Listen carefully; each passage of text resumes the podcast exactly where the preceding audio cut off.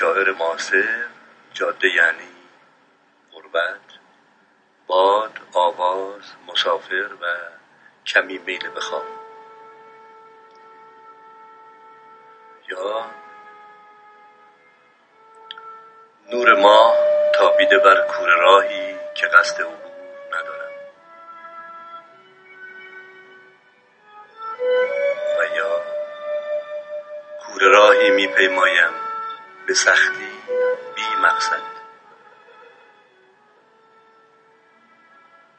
یا در هر گذر چندین ره گذر.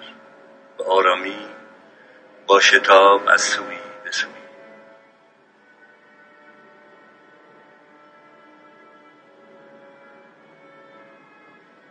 مردد ایستادم بر سر دوراهی تنها راهی که می‌شناسم بازگشت است.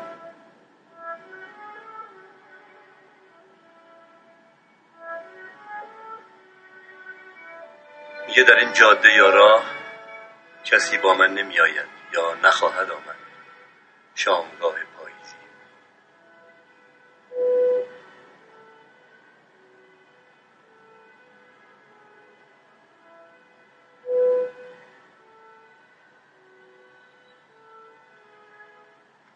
می‌دانستم سرانجام روزی از این راه خواهم گذشت. نمی‌دانستم اما تا دیروز که روز امروز خواهد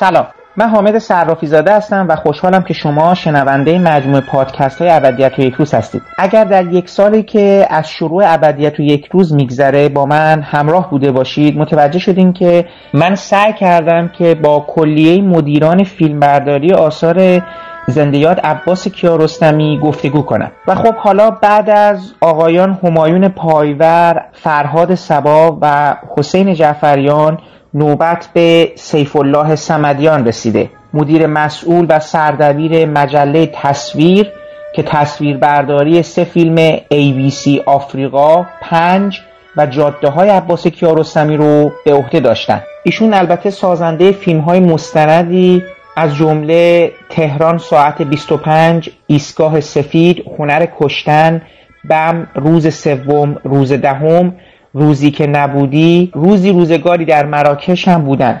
و اخیرا فیلمی از ایشون با عنوان 76 دقیقه و 15 ثانیه با عباس کیارستمی هم در گروه هنر و تجربه روی پرده سینماهای ایران بودش.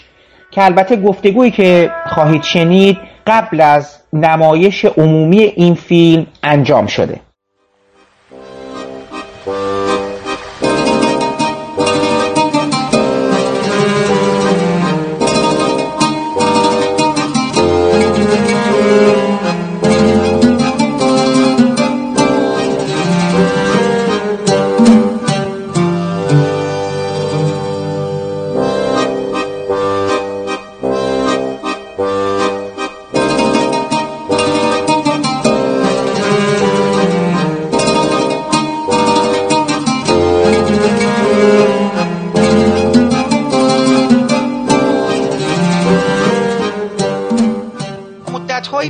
بسیار زیادی در حقیقت شما رو به عنوان عکاس و البته بر حال اسم شما در یک پروژه سینمایی هیچ وقت نبود. همیشه به عنوان در حقیقت مدیر مسئول و صاحب امتیاز و سردبیر مجله تصویر بود و اون جشن تصویر رو و ما اونجا بودش تا اینکه ما شما رو در حقیقت در مقام تصویربردار با ABC آفریقا شناختیم. حالا اگر من اشتباه می‌کنم شما تحصیل بفرمایید. ولی سوالی که برای ما پیش اومد این که الان که این فیلم رو داره می‌بینیم مثل که نه این اتفاق خیلی دورتر. این آشنایی با عباس کیارستمی خیلی دورتر و اینها صورت گرفته. من سوال اولم و اینجوری می‌خوام از شما بپرسم. شما اولین فیلمی که از عباس کیارستمی دیدین؟ اولین فیلمی که دیدین کدوم فیلم بود؟ و چه احساسی داشتین وقتی اون فیلم رو دیدید؟ چه حسی بهتون دست داد وقتی اون فیلم رو دیدید؟ خاطرتون هستش؟ ببینیم. شرایطی که بنده داشتم از سالی که وارد تهران شدم یعنی پنجاه ببین چیا ساخته شد؟ من به ترتیب زمان ساختش طبیعتا سینما رفتم طبیعتا توی سرما و زیر برف و روی برف ایستادن تو صف جشنواره فیلم تهران. هرچی اومد تو بازار ما دیدیم. بالاخره از هفت سالگی هم که تو ارومیه دیدم فیلم رو. سینما یک نوع عضو خانوادگی بود ولی بیرون از خونه بود. ما با کلک هایی بهش سر می‌دادیم. بعضی تو رو که از پدر به چه بحانه هایی می‌گرفتیم و می‌دادیم دم دریه تو رومیه می‌رفتیم تو یا اون زمان که اومدم تهران طبیعتا با شروع هر جشنواره در تهران من همه فیلم هایی که احساس می‌کردم یک جوری علاقه درونی شده بهشون دارم می‌رفتم طرفشون. تازگی تو بینید علی نازی رو دیدم. یه مطلبی رو از من خونده بود توی مجله که من یادم 1952 اگه اشتباه نکنم تو سینما پلازا جشنواره فیلم جهانی فیلم کودک بود. یعنی تیتری داشت یادم فیلم دونده رو ساز زنی رو من اونجا دیده بودم. و نوشته بودن که علی ناظری فیلمش که نشون دادن که اتفاقاتی افتاد. سالن رو برخوش خاموش کردن و اعتراض کردن ملت حال و شور و حرکت به سناری آخر فیلم این حرفا. ها میگن که تمام این مقدمه رو برای این گفتن که هرچی از کانون پرورش فکری کودکان میومد بیرون ما دنبال می‌کردیم چه به قصد کتاب ها و یا اشعار امثال شاملو کسی دیگه که طبیعتا احمد احمدی اونجا سر سامون داده بود برای بیرون مادنش و چه فیلم هایی که از بیزایی و پرهایی و شهید سالس و البته شهید سالس کمتر تو اون بخش بود امیر نادری و کیارستمی. من اکثر این فیلم رو می‌دیدم. حالا اینکه کدوم اول دیدم کدوم بعدا اینا مواردی که واقعا بهش هیچ فکر نکردم چون اونقدر تصویر تو ذهن من درست هست هفت سالگی در سینما که دقیقا نمی‌تونم بهت بگم که مثلا موری کروسل از کجا دیدم. مثلا آیا اول مسافر دیدم یا نان کوچه رو دیدم یا تجربه رو دیدم اینو واقعا نمی‌دونم. ولی طبیعتا با کیارستمی نه به خاطر فقط فیلماش به خاطر حلقه دوستی که با موضوع ممیز داشت و ما همه با هم دیگه جاهایی که جمع می شدیم که منظر خود کیارستمی منظر خود آقای ممیز به خاطر اینکه من از سال هفتاد با مطلب مریض عزیز همیشه به قول معروف استحال تصویریمون و محمود کلاری مجله تصویر رو من رو انداختن از هفتاد بله. و توی این دوره آقای کیارستمی به بحانه های مختلفی تو جمع ما بود یا ما تو جمع بودیم تو ایشون بود و این آشنایی فقط از طریق گفتم فیلمش نبود یعنی بیشتر حضور فیزیکی بود که حالا بعدا اتفاقاتی افتاد که ما رفتیم با هم دیگه دنبال یه کارهایی که تو تو دوربین دستون بوده یه دوربین دستون بود و کار شروع کردیم. درست. خب ببینید جناب سمدیان شما اولین آشناییتون با آقای کیارستمی کجا صورت گرفت؟ گفتم توی دیدارهای گروه دوستانی که دور هم بودیم بود ولی اگه بخوایم بگیم خیلی جدی از کجا این اتفاق سینمایی و همکاری شکل گرفت؟ به جز حالا مسئله 1997 کن و نخل طلایی که کیارستمی اونجا گرفت و بیشتر اونجا با دوربین من مقابل چهرش بودم ما رفتیم برای باد ما رو خواهد برد. لوکیشن ببینیم. همراه با بهمن قبادی. سه نفره ماشین آقای سوار شدیم و رفتیم طرفای کردستان و تمام جادهایی که قرار بود اون راه های پیش در پیش رو پیدا بکنیم به شروع فیلم و جای دیگرش رو خود دهی که باید می‌رفتن و حتی اون پسرک رو فیلم بازی می‌کنه پسر بچه یادمه من از همه این صحنه ها هم بله. عکس دارم شاید هم بعضی فیلم داشتم ولی اکثرا این مسیر رو من فیلم گرفتم. مسیری که با هم رفتیم و اونا هم بسن حتی توی فیلم جدید استفاده نشده این کار. ولی رفتیم برای اون کار. بعدش وقتی برگشتیم طبیعتا نوع کاری که اونجا انجام شد در طبیعتا به همدیگه نشون می‌دادیم تصاویر رو به خود چک می‌کرد. یه روز یه دوست مشترکی اثر سازمان ملل پیامی رو آورد. ایمیلی برای من زده بودن که دوستان آقای کیارستمی یک فیلمی در رابطه با دو میلیون کودک باقی مانده از پدر مادر ایدزی یا از ایدز فوت کرده. بسازه در اوگاندا و آقای کیارستمی وقتی این دعوت رو می‌خواست دعوت کنه گفتم اگر که تو میایی با هم من هستم. خلاصه قرار بر این شد که ما دو نفره بریم و اگه سوال شما این باشه که اصلا ای 24 رو چجوری شروع شد بله. من شروع کنم جلو. درسته. بله دیگه. می‌خوام ببینم که اصلا خب یه دفعه خب چی شد که شما رو دیگه ببینید یعنی میشه اینجوری من می‌خوام اینو اگه بشه اینجوری بفرمایید. من احساس می‌کنم که اتفاقا یک اتفاق اونجا میفته.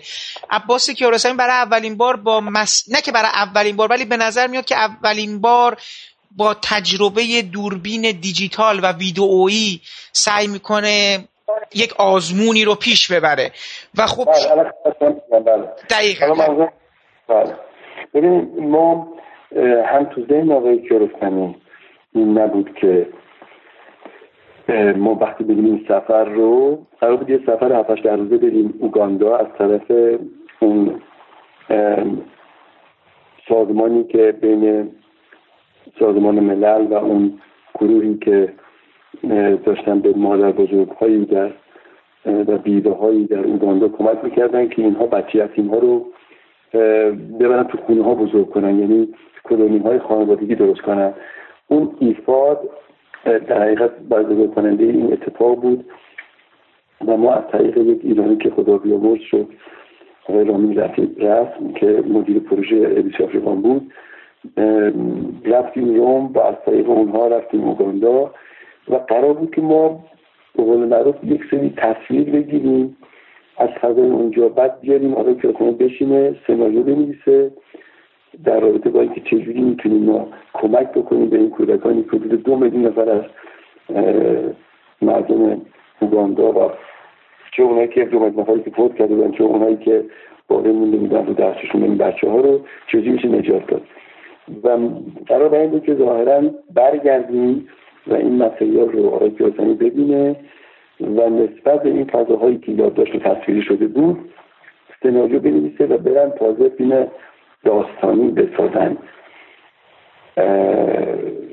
ولی من اگه بخوام حس واقعی رو بگم من اینجوری فکر نمی کردم چون از سال 57 با یه دوربین سوپر هشت من شروع کرده بودم در کنار مثلا انا 48 سال عکاسی می‌کنم و همین 37 سال دوربین مستند دستانه من خیلی معتقد بر این بودم و هستم که ما از واقعیت اطرافمون در اوگاندا چیزهایی می‌تونیم بگیریم که به ذهن هیچ بشری نمی‌تونه برسه. حتی اگر آقای گرفتنی باشه یا هر سناریست دیگه ای باشه. چون اتفاقات اونقدر معجزه و زندگی اونقدر قوی ترین شکلی از نویسندگی و داستاندویی برای ما ارائه خواهد کرد که اصلا قرار یعنی حیفه که ما اینا رو ول کنیم بریم به به یک ذهنیاتی که احتمالا خیلی فاصله خواهد داشت با جنس اصلی واقعیت در اونجا. ولی این رو خب طبیعتا باید عوض گرفته می‌شد. بعد می‌دیدیم که چجوری در اومده. من خودم به شخصه اعتقاد دارم همجور که گفتم قوی ترین سناریست جهان خود زندگیه و مستندسازی که من دنبال کردم تو این سی و هفت سال به نوعی بوده که از خود زندگی در حال جاری بودن یک موضوع رو من می‌گیرم و با یک انتخابی که از چه زاویه‌ای باشه چه لحظه با چه لحظه‌ای باشه با چه کارزی باشه موضوع رو دنبال می‌کنم و همونجا دایرش بسته میشه. یعنی هر پلان خودش به یک سکانسی تبدیل میشه که سر داره. یعنی دکوپاژ سر صحنه میشه. من این رو چون قبلا تجربه کرده بودم. طبیعتا وقتی رفتیم اوگاندا من یه دوربین تی آر دی 700 یادم سونی داشتم که میمیدیری می‌خورد. سال 2000 یادم وقتی که در ژاپن بودم به فیلمی من داشتم به اسم ایشگاه تفید فیلم کوتاه بود که جشنواره توکیو انتخاب شده بود. اونجا نشون خواستیم بدیم. باد ما را خواهد بردم. یادم اومده بود اونجا با پسر دورانی رفته بودیم یادم. بله.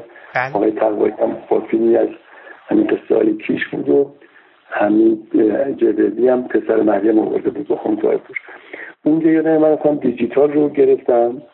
قبلا های اید داشتم. رفتم دوربین کردم مینی و دیجیتال. و اولین برداشتی که کردم با این دوربین لحظه بود که اومدم داخل سالن جشنواره و دیدم که کاخ جشنواره دیدم که یک صف عجیب و غریبی از بیرون اومده حتی تو راهروها فهمیدم که برای فیلم آقای جرستانیه همین بار رو خواهد برد. شروع کردم از شروع تا پایان این پله ها و آدم ها و صف رو رسیدم به دم در سالن نمایش دیدم که آقای تقوایی عزیز اونجا وایستاده. گفتم ناصر خان چه خبره؟ رو به جوزی گفت فیلم عباس اونه دیگه فیلم عباس می‌خوان نشون بدن من یادم این همیشه تصویری از دیجیتال برای من داشت که این اولین پلان دیجیتالی رو من واقعا یه سکانسی تبدیل شد رو اینجوری گرفتم. و وقتی رفتیم پای کار توی ایبیسی آفریقا و دوره هایی که طبیعتا با های من گذارنده بودم به من یاد داده بود که همه چیز جدی بگیر و در خود لحظات جاری در اوگاندا و با آدم های واقعیش به چیزایی می‌رسی که مطمئنا بعدا گیرتون خواهد اومد که اینجوری هم شد. وقتی آقای جرزنی اومد تهران و راش ها رو دید درست. حدود من 20 ساعت رو شدی گفت که سند آقا مگه من دیوونم برگردم برم اوگاندا؟ یه فیلم بسازم که سالهای نوری با این واقعیت بسیار بسیار تکان دهنده فاصله داره و با این این نوع تصویر و این تصاویر. کمان که خودش هم اونجا با یه دوربین از این دوربین کوچیکای سونی ایشون هم کمک می‌کرده کار.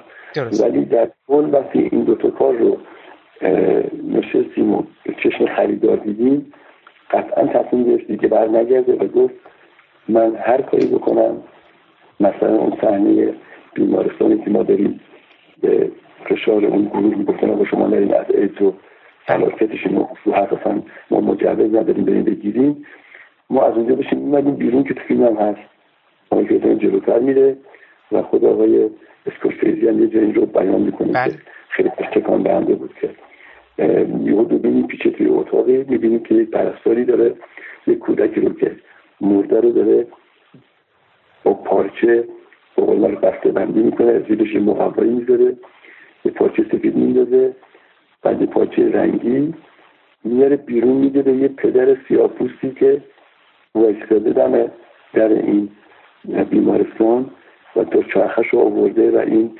مقوا و بچه پیچیده شده در مقوا رو می‌ذارن پشت دوچرخه و میبندن بره. و میبندن و اون میره در حالی که هنوز سوار نشده و در حالت راه رفتن دوچرخه رو می‌کشه بچه پشت دوچرخه است و بله. پدر میره و دودون با اینا میره میره تا از کار خارج بشه ببینید این صحنه رو نه به ذهن کسی می‌رسه نه با میلیون ها دلار هالیوود و بالیوود و جای دیگه نمی‌شد اصلا تو آورد ساخت و عملی کرد با این قدرت در نمیمد و به ذهن کسی نمی‌رسه که یک نفر می‌تونه بچه مرده شد حالا خدا می‌دونه که می‌بره تو خود مثلا حیات خونهشون درس بکنه چیکار بکنه. خب که این صحنه‌ای نبود که به شرط باسازی. چون هم پرستار دیگه مسئولی می‌شد. حتی مرده مسئولی می‌شد. بخوام بگم که بله. اون فرمی که و پای بچه داشت رو نمی‌تونستیم ما در بریم چه برسیم که حس و حال و فضا و اون واقعیت بین تنز زندگی و مرگ همه با هم قاطی شده بود. و طبیعتا با استادکاری که آقای کیارستمی در تدوین این فیلم نشون داد در پنج شیش ما کار کردیم تو همون زمینه خونه عباس آقا توی چیزر. آقای کیارستمی و محمد رازدشت خدا بیامرز که الان اینجا بگم که از گروه بیسی آفریقا سه نفر رفتن با خود کیارستمی بنده موندم و پسر منم کمک این سهنگ سمدیانم دستیار قدیم بود باب رازدشت ما چهار پنج نفره زندگی کردیم اون زمین که این بیسی آفریقا ساخته شد. بعد آقای محمد دلتا اومد برای صدا سازی و صدا گذاری می‌خوام بگم که وقتی فیلم تدوین شد و رفت تو کن طبیعتا فکر می‌کنم اولین فیلمی بود که با دوربین هندیکم بله. در اون سطح از نمایش و جدیت در بخش رسمی کم پذیرفته شد و یادم آقای اسکورسیزی اون دوتاشون آقای کرسمی داور بخش سینی فونداسیون بود و آقای اسکورسیزی هم رئیس اداران با بود. یک روز به من گفت که تو کن هم دیگه دیدیم تو همون سال دو هزار دو هزار یک آقای کرسمی گفت سمد آقا دیروز اسکورسیزی اونقدر از ابیس آفریقا تعریف کرد. گفت می‌دونم ما نکته از طریق به امتاد کجا کپیش رفته بود. گفته بود که ما فیلم ابیس آفریقا رو پنج شیش بار با دستیارمون دیدیم و هنوز که هنوز حفظت اینو داریم که یک روز بتونیم مثل شما دو نفر اینقدر رها با دوربینی که 360 درجه میچرخه بتونیم از زندگی این صحنه ها رو بگیریم و این نوع فیلم سازی رو بکنیم و این لذت رو که شما دادین رو تجربه کنیم. سرمایه تهیه کننده های اطرافمون و اصلا اقتصاد سینمای جهان به ما اجازه نمیده اینقدر رها باشیم. بعد بعد اینا رو گفت من شیطنت کردم گفتم اما شما خوب حال داده ها. بعد شما می‌کنم پیش کرد احساس کرد که من فرد مناسبی نبودم. با این دست دیگه ادامه نداد و منم پکر گفتم رو گفتم دیگه چی چی بهش برخورده بود که من بهش گفتم حال داده. نگاه فرم باورم نمی‌شد که اینقدر تعریف کنه. چون یه آدمی مثل سورسیزی که هیستوریان هست و مبرخ سینماست و حتی مثلا برای سینما مستند مستندی ساتو در جو سینمای ایتالیا دیده باشیم خیلی همه چیز ریزه کاری های سینما رو در دنیا دنبال می‌کنه. گفتم چرا اینقدر گیر به ایدی چرا اینقدر دوست داره؟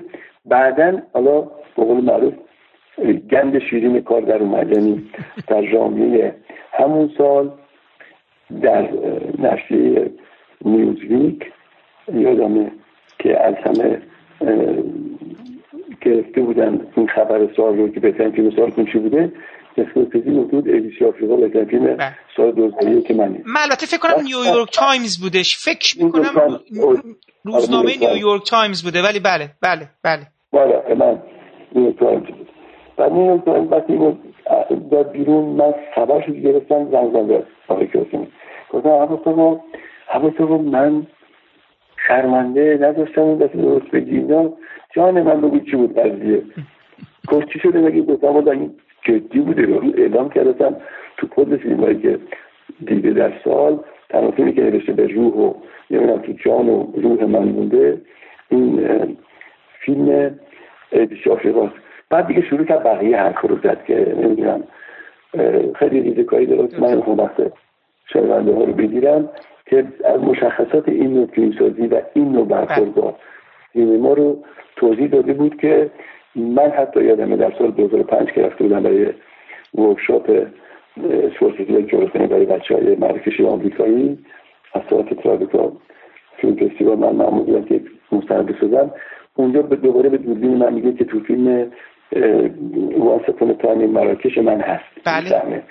اسکورسیزی رو به دوری من دوباره میگه میگه که من علاوه بر اینکه سال 2001 بهترین فیلم سال من بود در سال 2002 هم هنوز بهترین فیلم سال من ایبیس آفریقا بود و توضیح میده که چرا. حالا کار ندارم. من اینو گفتم بهتون ببین که آقای کرستانی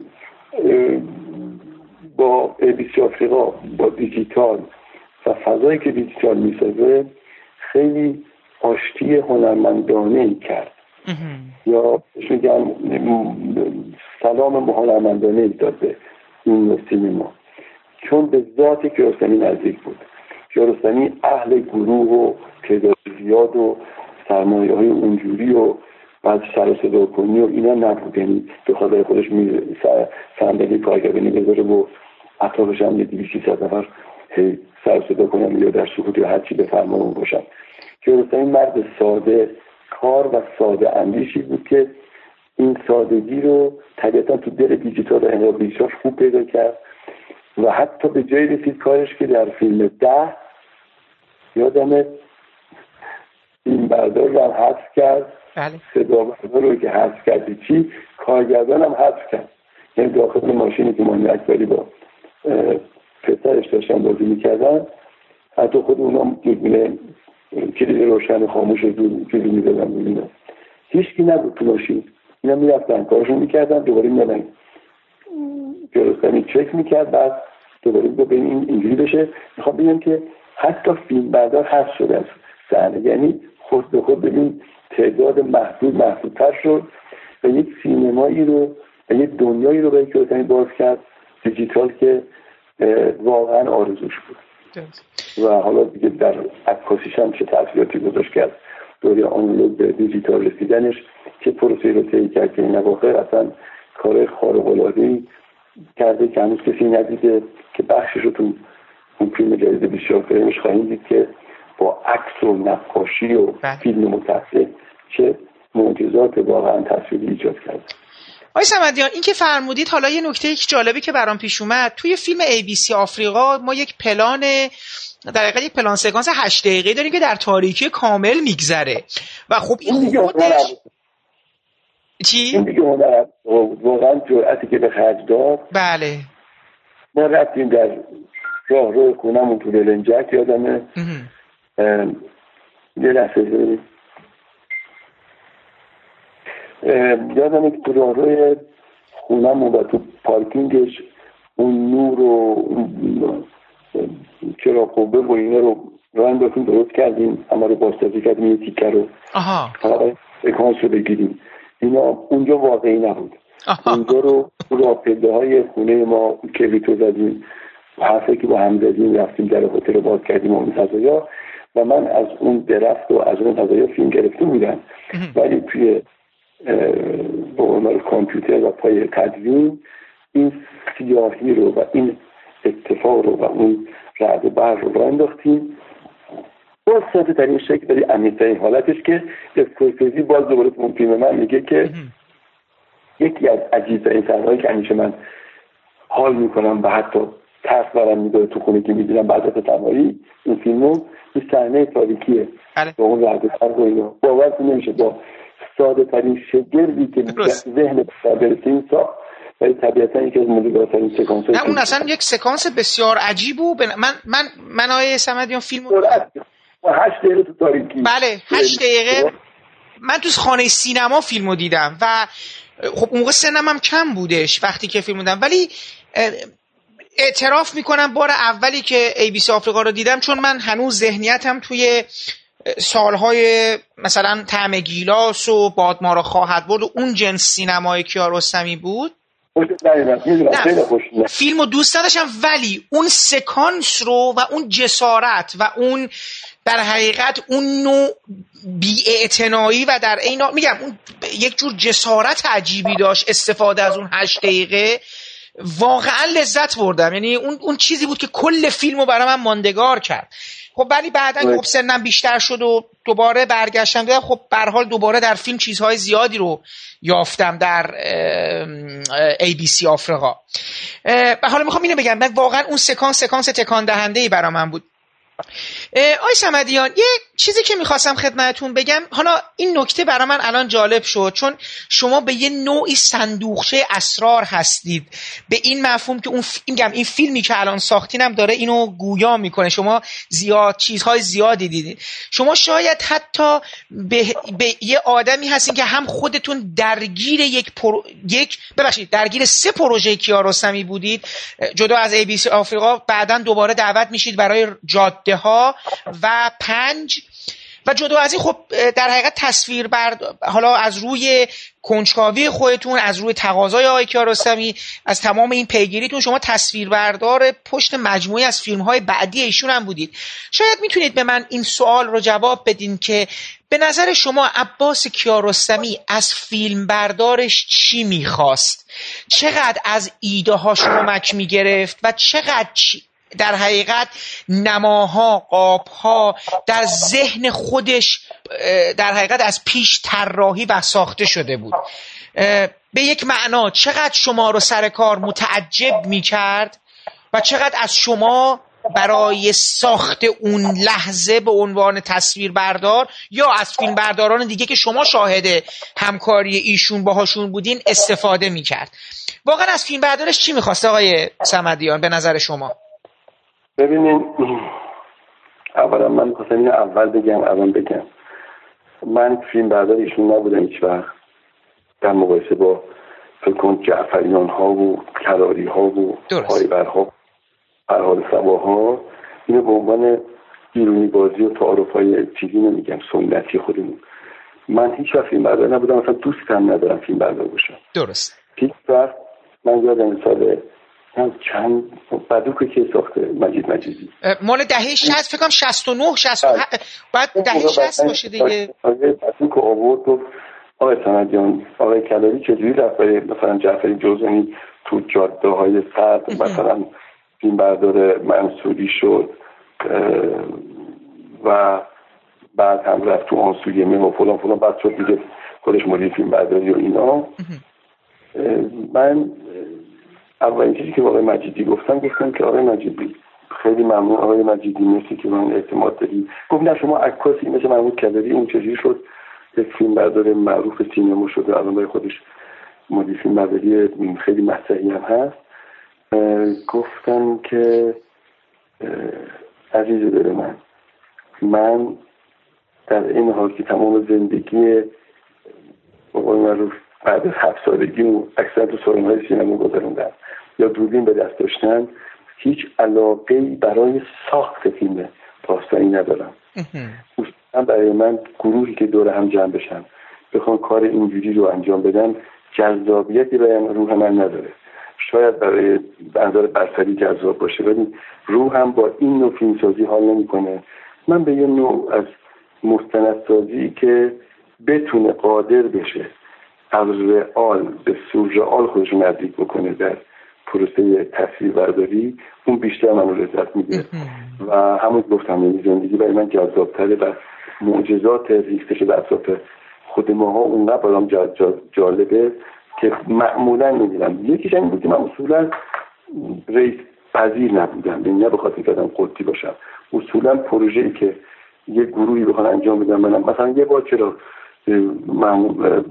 محسن مخبر گفت به عنوان دستیار منو اونم بخاطر اینکه مثلا بتونیم کنسه های تصویری بهش بدیم برای فیلم در اپیزود در بله. مجموعه کیش کمکش کردم. یک بارم محمود کدری داشت فیلم ابر آفتاب رو کار می‌کرد به عنوان اولی فیلم سینماییش به عنوان یه دوست همیشگی. و من گفتم از بیا در کنارم باش. ما حالا قوت قلب بگیریم یا حالا دوستیمون یه کمک هایی بکنه به فضا. من گفتم بس من اونجا پشت صحنه می‌گیرم و عکاسی فیلم انجام میدم. گفت باشه. که من رفتم اونجا اصلا شروع کردم به یک نوع پشت صحنه سازی که اگه خدا بخواد زنده بمونیم اونا بیاد بیرون خیلی اتفاقات خاصی تصویر شده توی این صحنه های ادامه پیدا کرد در سینمای ایران بعد رسید به ایرانی ها در کم یه 23 4 سالی من برای این پروژه رو انجام میدم. کلی اتفاق توش هست. بشه چند تا فیلم سینمایی بله. منظرم زمان سینمایی ازش در میاد.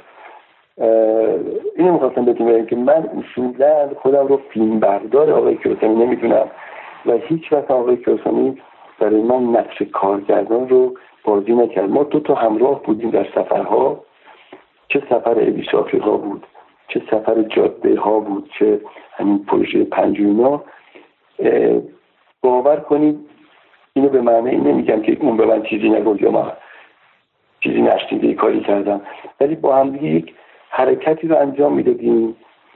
بیون که به هم بگیم چیکار بکنیم. یعنی بیون که جای دوری معلوم بکنیم. که نه سپایه در کار بود نه نورپردازی بود نه سلاح بردار بود. به همدیگه اعتماد دلی داشتیم. یعنی یک قرارداد نانوشته بین ما بود که این اتفاق افتاد و تو خود کاملا مشهوده.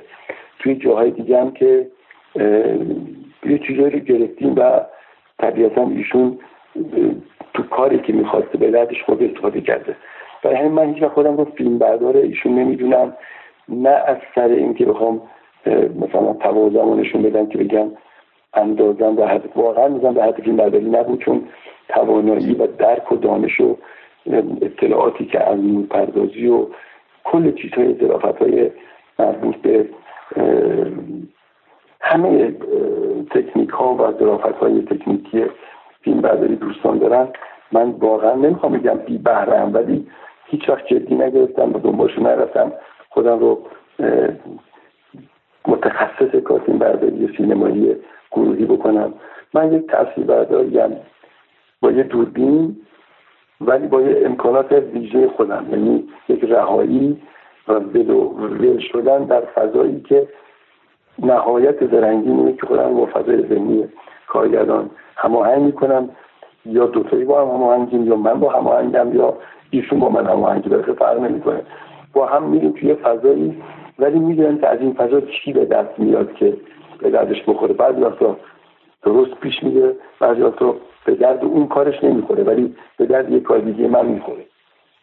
خب بگم که این اتفاقات رو اصلا نمی‌تونم من خودم رو به عنوان فیلم بردار تو گروه این مصاحبه که شما انجام میدین قرار بدم و از این دوستان عذرخواهی می‌کنم که اسمم در کنارشون ولی به لحاظ سینمایی و سابقه سینمایی که حسین با صفات اینجوری بله من همکارش بودم برای تصویر برداری خب شما حالا این این سوال رو اگه از این جنبه بپرسیم آن چه چیزی که شما شاهد بودید؟ خب پس مثلا بادبان رو خواهد برد و خب فیلم مثلا فیلم هم که در خارج گرفتن هم شما بودین دیگه با فیلم بردارای اینگی در حقیقت؟ بگم من بگم سوال تو من جواب ندم قبلش کامل. درست. از فیلم برداشت چی می‌خواد و الان فهمیدم که چرا با من کم کار داشت. آها. خب. یعنی زیاد پر پای هم پیچید از فیلم بردارش دو ویژه فیلم برداری از نوع آنالوگ و با سینمای بدنه و با تکنیک و تاکتیک سینمای بدنه. چیزی می‌خواست که به واقعیت صحنه کمک بکنن هر چیزی که صحنه رو از باورپذیری دور می‌کرد که رسمی در می‌رود دستش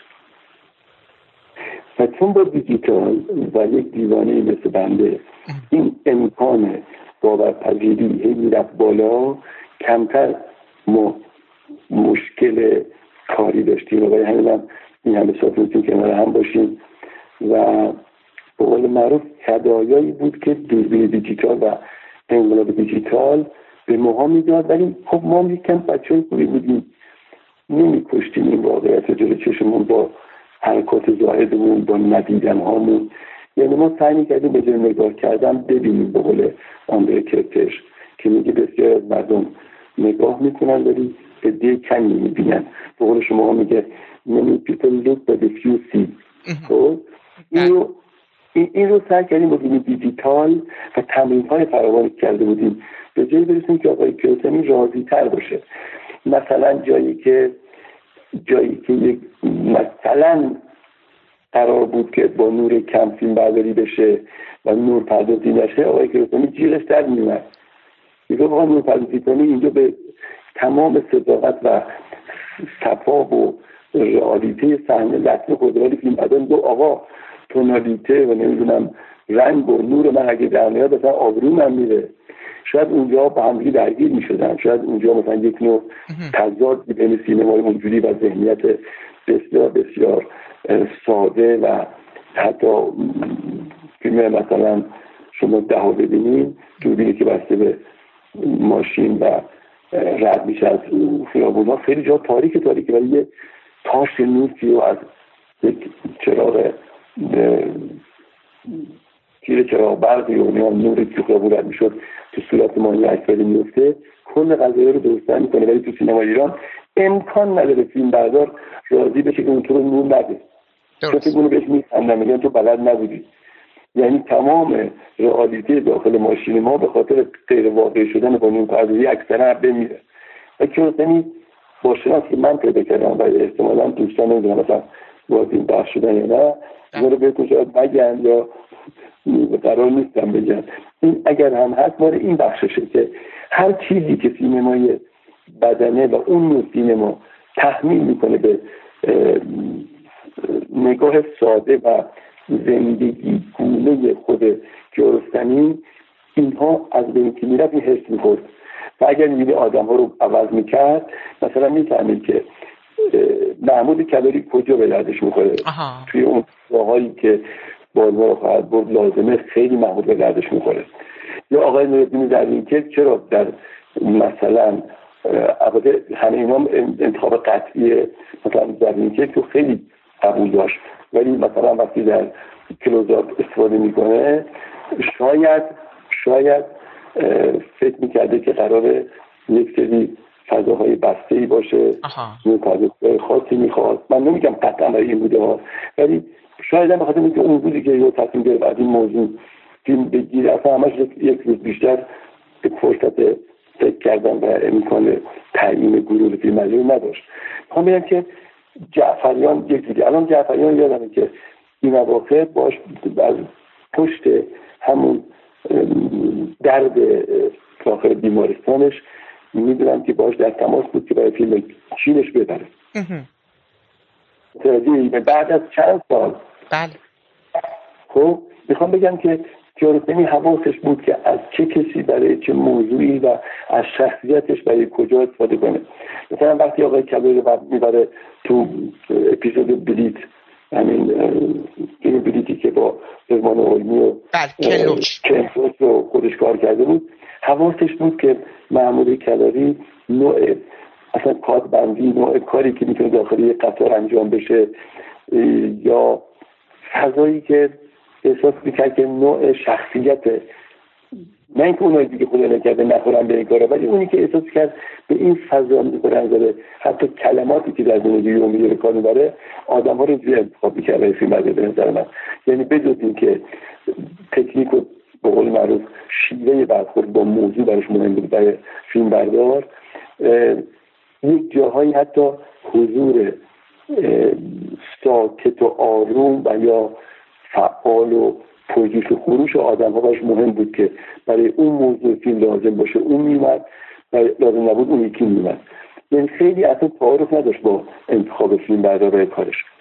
برای همین در مورد من اگه می‌بینین که کارمون گفتم کمتر به مشکل اینجا برمیخورد ولی این بودی که دوربین دیجیتال مورد نجات می‌داد نه بنده. من نهایت زرنگی بود که نمیذاشتم. این دوربین دیجیتال بیروح باشه. نهایت سعی می‌کردم یکم بهش حال دیگرگونه این بدیم که ظاهرا فقط این نباشه که ما چون دوربین دیجیتال داریم همه چی حله چون به کیوسای میگه که واقعیت بعضی وقتا اونقدر غیر واقعی میشه اونقدر عجیب و غریبه که بیننده باورش نمی‌کنه. و هر چیزی که باور پذیری توش نباشه تو سینما از های کیوسانی گناه بود. درست. و شاید ما این مدت یاد گرفتیم که این باورپذیری و واقعیت رو یک جوری به هم یک جوری به هم اینا رو ساندیچی بحث بکنیم که هم خودمون پشت دوربین لذت ببریم هم بیننده احساس کنه که خب اینا همون شگفتی های زندگیه که ریکته اصابمون ولی یک جاهایی می‌زنه بیرون که امیدوارم این راه رو خیلی دنبال کنم به خاطر امکانات خاصی که دوربین دیجیتال میده پدر خودشون در یک کار بسته زندگی رو بکشن سر بوم نیاد آقا موتور یه وایستا اونجا رو خاموش کن. به قول سورسیدی میگه میگه ماها در سینما یک کادر رو میبندیم. زندگی رو در یک فضای اتاق کوچولویی می‌خوایم محدود می‌کنیم و می‌خوایم از توش یک چیزی در بعد این چقدر واقعیه چقدر به زندگی نزدیکه. اینو به عنوان مسئله می‌گفت که مثلا شما تو 20 و 80 درجه این دوری می‌کشید و خودتون وارد کار می‌شدین چقدر واقعی بود و چقدر لذت بخش بود؟ نه شعاف خودتون بود نه فلان یک واقعیتی بود از خود صحنه به خود صحنه تحمیل می‌شد و تقدیم می‌شد. خود عباس کیارستمی در یک گفتگوی گفتش که تنها کسانی که در حقیقت ابله هستن تغییر نمی کنن این چیزی بود که تعلیبی هن یا مضمون اون صحبت این بود. بود. آخه چیزی میگی. بده داستانشو بگم که ادامه بدی بفرمایید. این نخل طلا رو گرفت توی باد ما رو خواهر رو ساخت. بله. بعد اون وقتی که نخل طلا رو گرفت بدنش دعا بود. گفت من دیگه از این بعد در هیچ مسابقه شرکت نمی‌کنم. تو جشنواره سینما. درست. بعد باد ما رو خواهر که ساخت. گفتن بنید می‌خواد تو بخش مسابقه و حیفه که این نره تو بخش مسابقه به یه بخش عادی.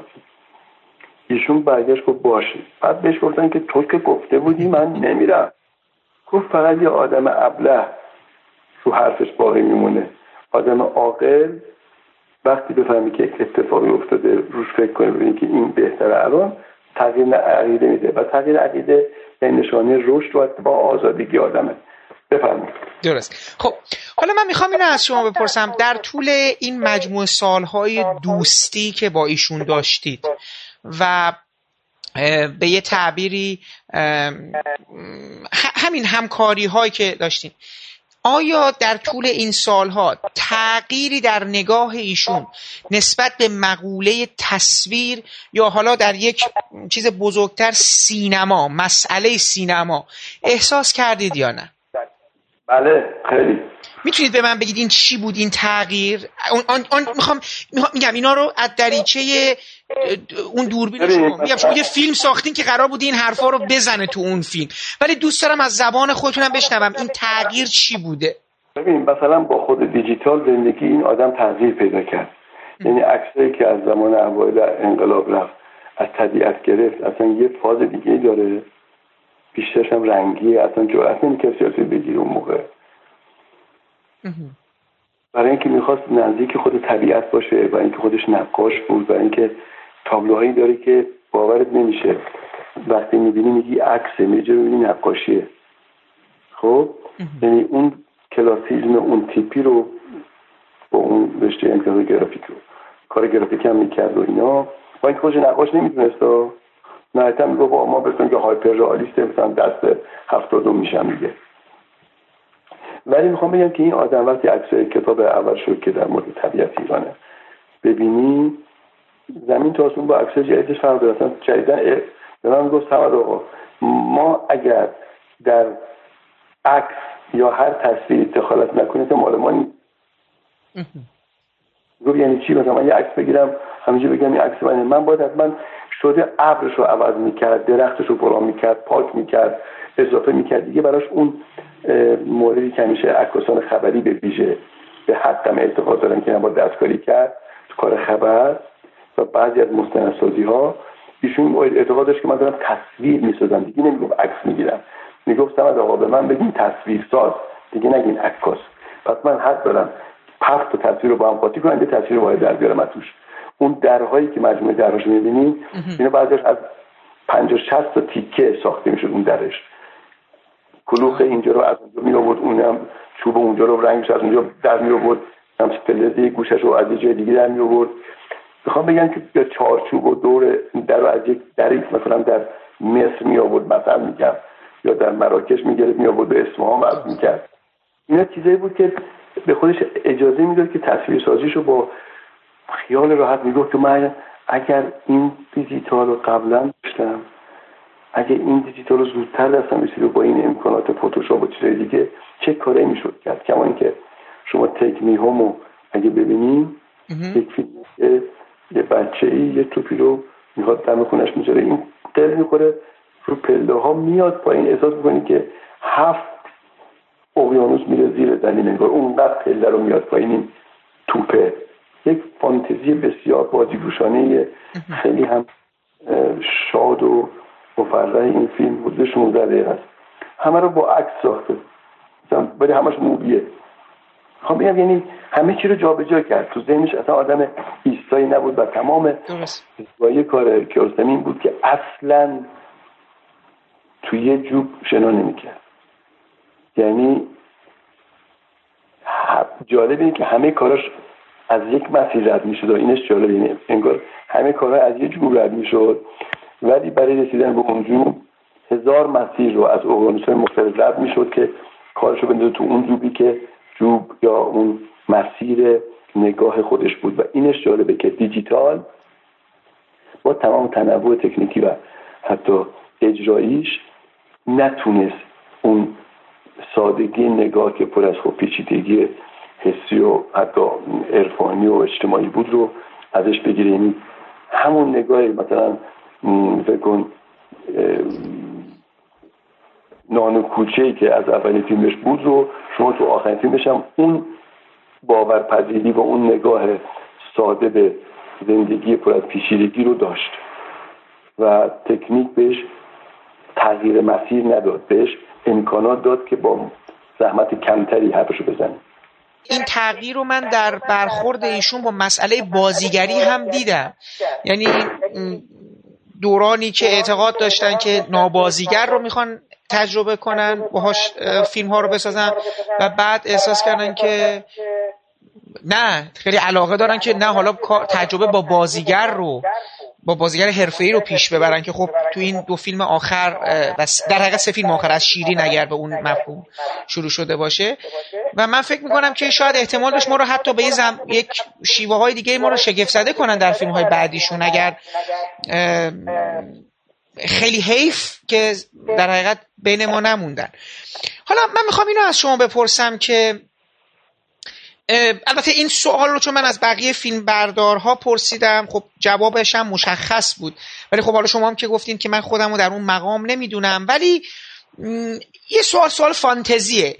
به این مفهوم که اگر شما به فیلم بردار یا تصویر بردار مثلا زیر رخان زیتون بودید مثلا بادبان را خواهد برد بودید یا مثلا خانه دوست.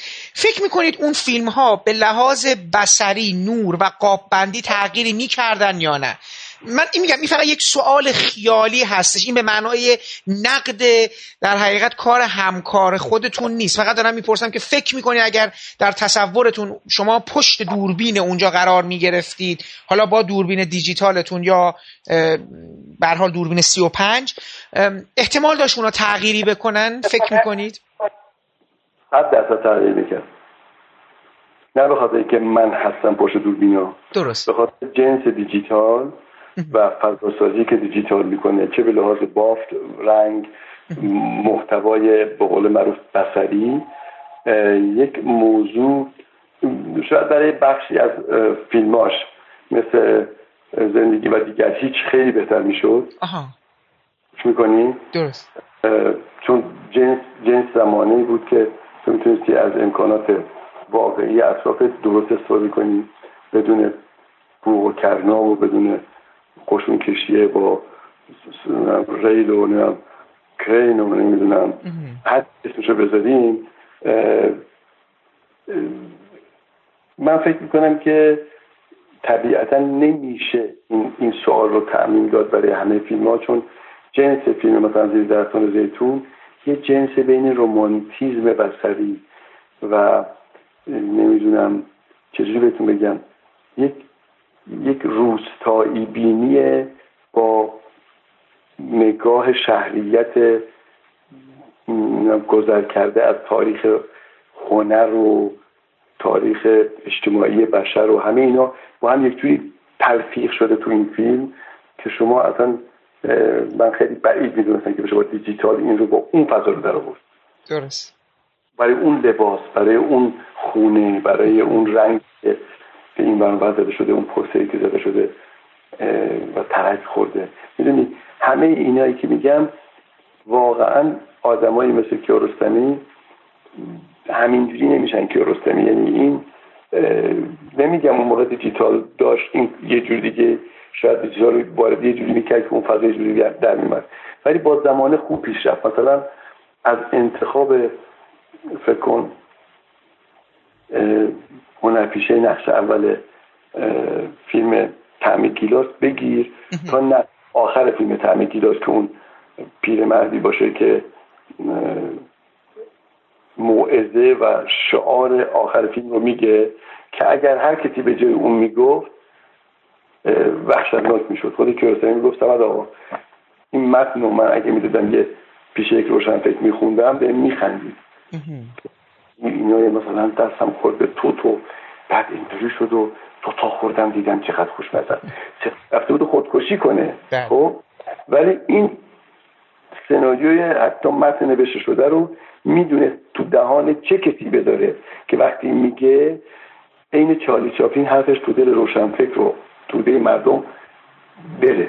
و این انتخاب انتخاب بسیار پروسه طولانی یک مسیر طولانیه که برای آدمی مثل کیارستمی وقتی میاد اتفاق میفته. می‌فهمه که این چه معجزه بوده که چرا باید پشت چراغ قرمز بره کسی رو پیدا بکنه که جنس اصلی بوده برای آدمی که یه صورت سنگی با کیتونی داره و می‌تونه تعمی گیلاس رو با اون در بیاره.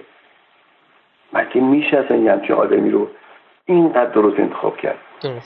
از اون سرباز بگیر. آدم های ببین یک سربازی گرفته بود که توش علاوه که خشونت نظامی نبود تو اصلا می‌گفتی از این آدم معصومتر وجود نداره لباس رزم تنش کنه. می‌دونی؟ یعنی همه این انتخاباش یک سنس آف هیومری داره که بیان که شعار بده توش هست. توش اون جابجاییه توش اون صرافته توش اون رندی رندی نگاه و اون حتی گفتم نگاه ایرانی خاص که هم شعر رو بلده هم شیطنت های کلامی رو بلده و تلفیق شعر رو حتی کلام لاتی و کوچه بازاری رو اونقدر خوب اینجور آدم ها می‌شناسن که می‌دونن که کدوم بخش رو به کی بسپارن و توش چی در بیارن. مثلا تو فیلم شیرین چرا تمام زنهای بازیگر سینمای ایران رو که هیچ وقت به خودش اجازه نداد با هجاب تو خونه از اینا و این یک شرافت انسانی می‌خواست. نه اصلا من بود سیاسی اصلا من بله. دوست دارم بگم و نه می‌خوام بگم که بگم برای این نداشت مثلا این اون رو بگه این رو بگه نه. این می‌خواست برای اون باورپذیری صحنهش به خودش اجازه نمی‌داد که توهین کنه به بیننده و بگه این زن پیش شوهرش و بچهش اینجوری میاد. چه برسه که تو رخت خواب اونجوری بخوابه. ولی یه عده که اینو باورشون شده یا بهشون تحمیل شده یا قبول کردن اصلا برای من خیلی عجیبه که این دو تا آدم چیزی می‌تونن بغل هم بزنن که تو یا صحنه رو نساز اگه می‌سازی یه ترفند دیگه ای برو.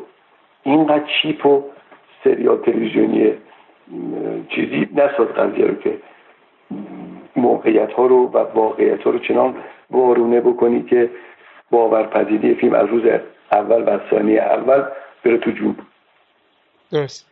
حالا مثلا در فیلم این خانم ها رو وقتی میگم دوره هم جمع کرد کد سینمای معنسه به قول بازیگران سینما ایران رو کاری کرد که واقعا فکر نمی کنم سینما دیگه تکرار بشه. این این این نوع برخورد که تو همون کاری رو که در تعذیه کرد که تماشاگرا وقتی داشتن تعذیه می‌دیدن تو صحنه بودن تصویرش ما خودمون کلی کمک کردیم. یعنی من تو اون فیلم هم کمکش کردم. بله بله.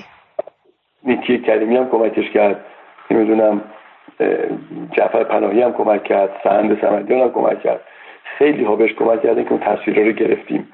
ولی می‌خوام بگم که این نوع اتفاق که تو در چهره یک سری بازیگر زن ایرانی شیرین ترین یکی از شیرین ترین قصه های رومانتیک و عاشقانه رو بازگو بکنی و چهره اینها ببینی تو فیلم شیرین. یه چیز خارق العاده بود. یاد تو فیلم کپی برابر است با انتخاب جولیت بینوش. فکر نکنیم که فقط یک شیطنت جهانی خودش رو می‌خواست پیاده کنه که حالا جولیت بینوش وقتی مثلا کمپانی امکادو میگه من یه فیلم بسازیم بینالمللی اینم بازی کنه فقط برای این قبول کنه. نه قبولم بکنه اون رو چنان میپیچونه و چنان در راستای همون پیام فیلم مسافر و اون استیل ساختاری مسافر قرار میده که از جولیت بینوش چیزی در میاره که جولیت بینوش میشه سمبل همه زنهایی که در زندگی شخصی خودش حداقل بودن. و بله. این و این تجربه شخصی رو به تمام جهان تعمیر میده و میشن همه زنهای جهان. و اون چون بازیگر بود اونجا اونو می آورد که نقش همه این زنها رو در لحظات مختلف بازی کنه. چون من پشت صحنه ذهنیش رو می‌دونم و خیلی شاید ندونم. بله. در هر در هر بخشش یک، یکی از خاطرات حسی و تجربی زندگی خودش و یا نزدیک های خودش بوده که در مقام زن باید نشون می‌داده. و این هر کسی نمی‌تونست بازی کنه. این رو نمی‌تونست تاهره لادانیان زیر دستان زیتون بازی کنه. و جورجوش نمی‌تونست تاهره لادانیان باشه تو اون فیلم. با تمام قدرتش. امکان نداشت. اون معصومیت اون اون نگاه روستایی تمنادار مخفی شده حس زنانه به قول به جایی نرسیده یا در انتظار یک زندگی مشترک شیرین همه اینا چیزایی بود که هیچ وقت نمی‌تونه یک بازیگر بازی کنه. مگر اینکه تو ذات طبیعتش باشه که در خانم لادانیان پیدا کرده بود. ما میگم اینا دیگه چیزایی نیست که. اینا دیگه چیزایی نیست که آدم مثلا بخواد زیاد توضیح کن توضیح بده و باز بشه. به هیته کاری ما ظاهرا مربوط نیست دوست داشتید فیلم بردار یا تصویر بردار کدوم فیلم عباس کیارستمی بودی؟ بسیار خب نه غیر از اون اون که بودین دیگه. اگر یک یعنی تو تمام فیلم های کیارستمی حالا از چه از مسافر رو تجربه بگیرید تا آخریش. من هیچ چیزی رو دوست نداشتم تو زندگی مگر اون چیزی که انجام دادم. هیچ آرزویی تو زندگی نداشتم. جای کسی باشم کار کسی رو بکنم. اینو مطمئن باش. اینو دارم از ته دلم میگم نه به عنوان شعار و خود مثلا محکم بینی یا خود برتر بینی. من دارم بهت میگم واقعا هیچ به آرزوهای اینجوری فکر نکردم که جواب اینجوری بدم بهت. برای همین اخیرش بگذر. من همون فکر کردم براش. از ته دل بوده. اصلا مسائل مالی بینمون نبوده. و حال کردیم. حالا شما این فیلم 76 دقیقه و 15 ثانیه با کیاسانی ببینی متوجه میشین که اون حالی که میگم یعنی چی. آره. خب محبوب ترین فیلم عباس کیارستمی برای شما کدومه؟ و چرا؟ تو مجموعه کاراش.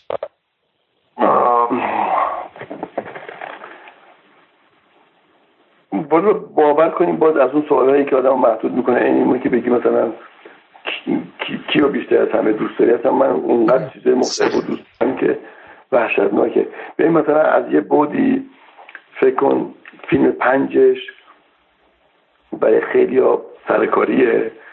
برای من اصلا یه نوع عبادت بعد کلوزاپش یک استثناء در سینماست. شیرینش یک شاهکاره اگه اونجوری بگم. بعد طعم گیلاس اصلا یک تراژدی universal انسانه. بعد هر ببین هر کدومشو من در نگاه می‌کنم یک چیزی داره که گفتم از فضا و آسمون و جنگل و اقیانوس می‌رسه به اون نهر زیبایی که من بهت گفتم نهر یا جود کیارستمی دیگه. تهش می‌رسی به یک آرامشی که به قول خودش تو فیلمش به تو این امکان رو میده که تو احساس خودیت بکنی با طبیعت اطرافت و با موضوع فیلمت این خودیت یا آرامش یا حس رهایی در فضای داخل سینما که در سینمای اکشن و یا موسوم به فیلم های آمریکایی یا فیلم هندی یا هر چی اسمشو بذاریم اونجا به قول خودش میگه همیشه گروگان می‌گیرن تماشاچی رو. پدر طرف رو در میارن طرف دستشویی داره یادش میره. بمباردمان میشه از طریق تدوین موسیقی چهره های زیبا حوث انگیز یا بازو مدار هر, هر چی اسمشو بذاری. می‌خوام بگم که این این سینمایی که خودش ما رو رهنمود می‌کنه هر کدوم واقعا یک روشنایی ها یک خلوت گاه ها یک زیبایی هایی داره که طبیعتا فقط جنس سینما و نگاه امثال کیارستمیه که ما رو به سینمایی می‌بره که به خودش میگه اونقدر باید با تو یکی بشه و اونقدر تو در اون نوع سینما حل بشی که حتی داخل سالن احساس کنی که اون لحظه بخوابی بیشتر با کارگردان همراهی بخوابی. فکر نکنی خوابیدی بهش توهین کردی. می‌گفت که من دوست دارم تماشاچی.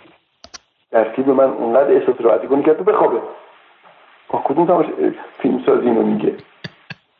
پس یا باید دیوونه باشه یا خیلی از یه بعد افتاده باشه دیگه. می‌خوام بگم که حیف شد حیف شد. یعنی ما با قرنها من که چه حرف شما که چه حرف ولی جهان باید قرنها صبر کنه که یک موجود یک پدیده اینجوری دوباره بیاد. چون من همیشه گفتم واژه کار رو برای من آبرودار کرد تو ذهن من. و اونقدر برای من عجیب بود که در یکی از این صحبت کردن نوشتم که یه مقاله بود. نشون که او که رفت کار بیکار شد. یعنی از بس به کار شعن و مقام و موقعیت داده بود و از بس کارگر بالفطره خلقت و طبیعت بود. دیگه من از این بیشتر نمی‌تونم شعار بدم. نمی‌تونم. ببینید سوال آخر من آقای سمدیان البته سوال آخر من یک جواب داره و جوابش هم همین فیلمیه که شما ساختید. من آقای صحبتی که با آقای سبا داشتم و آقای حالا آقای پایور و بقیه فیلم بردارا و برال همکاران ایشون پرسیدم که فارغ از مناسبات سینمایی در حقیقت به عنوان کارگردان آهنگساز کارگردان فیلم بردار کارگردان بازیگر حالا هر چیزی. شما اگه بخوایم برای من یه مقدار در مورد عباس کیارستمی و این آدم نگاهش به جهان نگاهش به سینما نگاه اصلا کلا تعاملش با جهان بخواین صحبت کنید چه چه می‌تونید به من بگید؟ و خب شما البته پاسخ تصویری اینو دادید یعنی فیلمی که ساخته شده از مجموعه ای از لحظاتی که شما برای ما ثبت کردید. ببینید شما برای سفر با ایشون زیاد رفتید.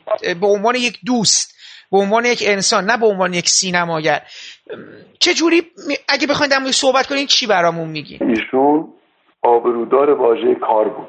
واژه کار یعنی زیباترین جلوه انسان تو این کره خاکی و وقتی تو کار بیکنی و تولید داری و جهان رو از یک دریچه می‌بینی که معمولا از مسیرهای ماتریالیستی عبور نمی‌کنه. خب نگاهت نگاه یک کودک تازه به دنیا اومده است به جهان. میشه عباس کیارستمی من یه مقاله نوشته بودم که مردی که هفتاد و شش سال جهان را از نگاه کودکی هفت ساله دید. یعنی بکارت و تازگی در نگاه این آدم رشکنگیز بود. ما عکاسا همیشه یک مثالی داریم میگیم که باید دنیا رو مثل کودکی ببینیم که باید اولین بار چش رو باز می‌کنه و اصلا نگاه می‌کنه همه چی براش شگفت انگیزه یا یک مسافری که باید یک کشور قریب میشه. این اصلا تئوری ورود ما به بحث عکاسیه. یا مثال سازر بهت بگم ما همیشه میگیم که باید دوچار روزمرگی در نگاه ما نشیم. بکارت نگاهمون رو داشته باشیم. هر لحظه هر روز برامون همه چی انگار به اولین بار اتفاق میفته و این رو عباس کیارستمی به درستی و به بفور داشت. این نگاه همیشه خلاق جستجوگر و هدفمند. نه اینکه تو گیج باشی فقط بخوای تازه ببینی. یعنی این تازگی رو از یک تجربه و از مسیری طولانی به طول و عرض تاریخ فرهنگ تاریخ هنر و تاریخ خود بشر این می آورد. و تازه می‌دید. این به این معنی است که کودک ناآگاه به جهان نگاه کنه. آگاهی مال گذشته های دور انسان بود ولی تازگی نگاه جدید بود. این مهم بود که تو چجوری به مقوله مثلا مرگ نگاه می‌کنی. دو مرگ و پونزه هزار نفر آدم گونه در تاریخ ادبیات و تصویر و تئاتر اینا گفتن. تو چجوری می‌تونی به یک اتفاق به یک فاجعه مثل زلزله نگاه بکنی؟ که وقتی میری اونجا ببینی یه پیرزنی حواست باشه این تیکش رو بذاری تو فیلم. که فرش پر از خاکش رو تکون میده. کسیش رو از اون زیر در میاره میگه می‌خوام یه چای تازه دم بخورم. نه نه. این میشه عباس کیارستمی از اول کار در اندرون او. حزنی غالب بود و پیوسته از خلق رمیده بود و پای از رفتن در کشیده. سبب این بود که از نوحیگری شنید کدام روی و موی بود که در خاک ریخته نشد. دردی عظیم از این معنا بر وی فرود آمد و قرار از او برفت و متحیر شد. بدو گفتند تو را چه بوده است؟ او واقعه باز گفت و گفت دلم از دنیا سرد شده. چیزی در من پیدا گشته که راه بدان نمی‌دانم و در هیچ کتاب معنای آن نمییابم و به هیچ فتوا در نمیآیم. گفتند این کاری نباشد که در خانه متواری شوی. کار آن باشد که گام در راه نهی. هیچ نگویی به راه بنگری. راه خود با تو خواهد گفت از آن هزار پرسش بر دلت. و او به جستجوی راه شد. راههایی که به سر نمی رسیدند و پایانشان نبود. راههایی پیچ در پیچ که به هیچ کجا نمی رفتند خط اندر خط بر صفحه خاک. آنسان که گویی کودکان به بازی خطوطی پرخم و پیچ مشغولند بر صفحه کاغذی. آدمیان چونان مورچگان پی روزی و رزقی. مسیرها برای سیر و سیر به پیدا آورده بودند. و او خوب که به راه های تو در تو نگاه کرد حکایت آدمی را دید که در راه یگانه حیات از ابد به ازل راه می سپارد و در دل آن راه معنایی می جوید و در بیکران هستی هر یک راهی بود پیچ در پیچ گاه رها شده در هیچ و گاه خطی ممتد که پایانش باغ و سایه سار درخت و چشم آبی بود در سنگلاخ این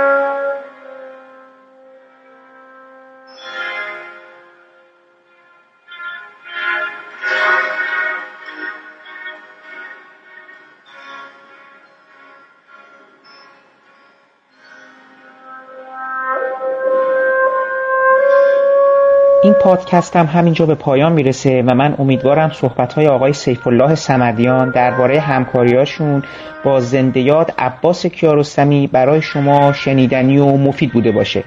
پیش از خدافزی باید از زحمات آقای محمد شکیبا که تدوین این پادکست رو به عهده داشتن تشکر کنم و برای رعایت نصف نیمه حق معلف از قطعات موسیقی که از اونها در این پادکست استفاده کردیم نام ببرم. موسیقی تیتراژ با عنوان رقص گدایی از ساخته های گروه کلزماتیکس هستش و برگرفته شده از آلبوم موسیقی جنزده. باقی قطعات استفاده شده در این پادکست همگی از ساخته های پیمان یزدانیان هستش که در فیلم پنج از اونها استفاده شده. همچنین باید متذکر بشم چیزی که شما ابتدا قبل از معرفی این پادکست شنیدید صدای عباس کیارستمی در فیلم جاده هستش که من بخشی از موسیقی اون فیلم رو هم برای پایان این پادکست در نظر گرفتم که امیدوارم شما از شنیدن اون لذت ببرید. تا برنامه دیگه از ابدیت و یک روز. خدا حافظ و با هم میشنویم. بخشی از موسیقی استفاده شده در فیلم جاده های عباس کیارستمی رو.